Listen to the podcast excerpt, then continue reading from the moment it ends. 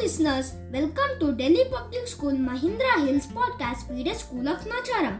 I am your host Ishaan signing with an episode of World Veterinary Day. Some superheroes don't wear capes, they are called veterinarians. Veterinary Day was first started in 2000 by the World Veterinary Association to highlight and promote the life-saving work performed by the veterinarians around the globe. Each year, a different theme is chosen which helps pet owners to remember the importance of various aspects of animal care and how vets can help. For example, ensuring your pet's vaccinations are up to date.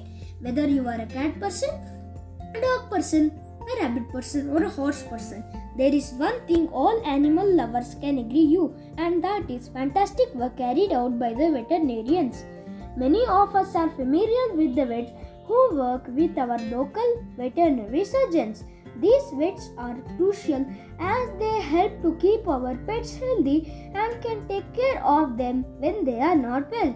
World Veterinary Day is a great opportunity to teach children more about an important and fascinating profession.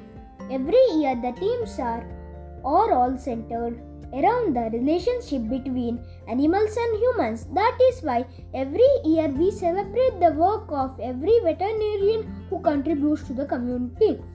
Celebrate with your pet on Veterinary Day by buying them a treat or a new toy to show them how much they mean to you as you appreciate the work veterinarians do to keep the pets healthy. Thank you for listening to this podcast. I hope you have gotten information about today's topic to stay tuned for more such podcasts on various topics from our school and your host signing off. Take care, stay safe.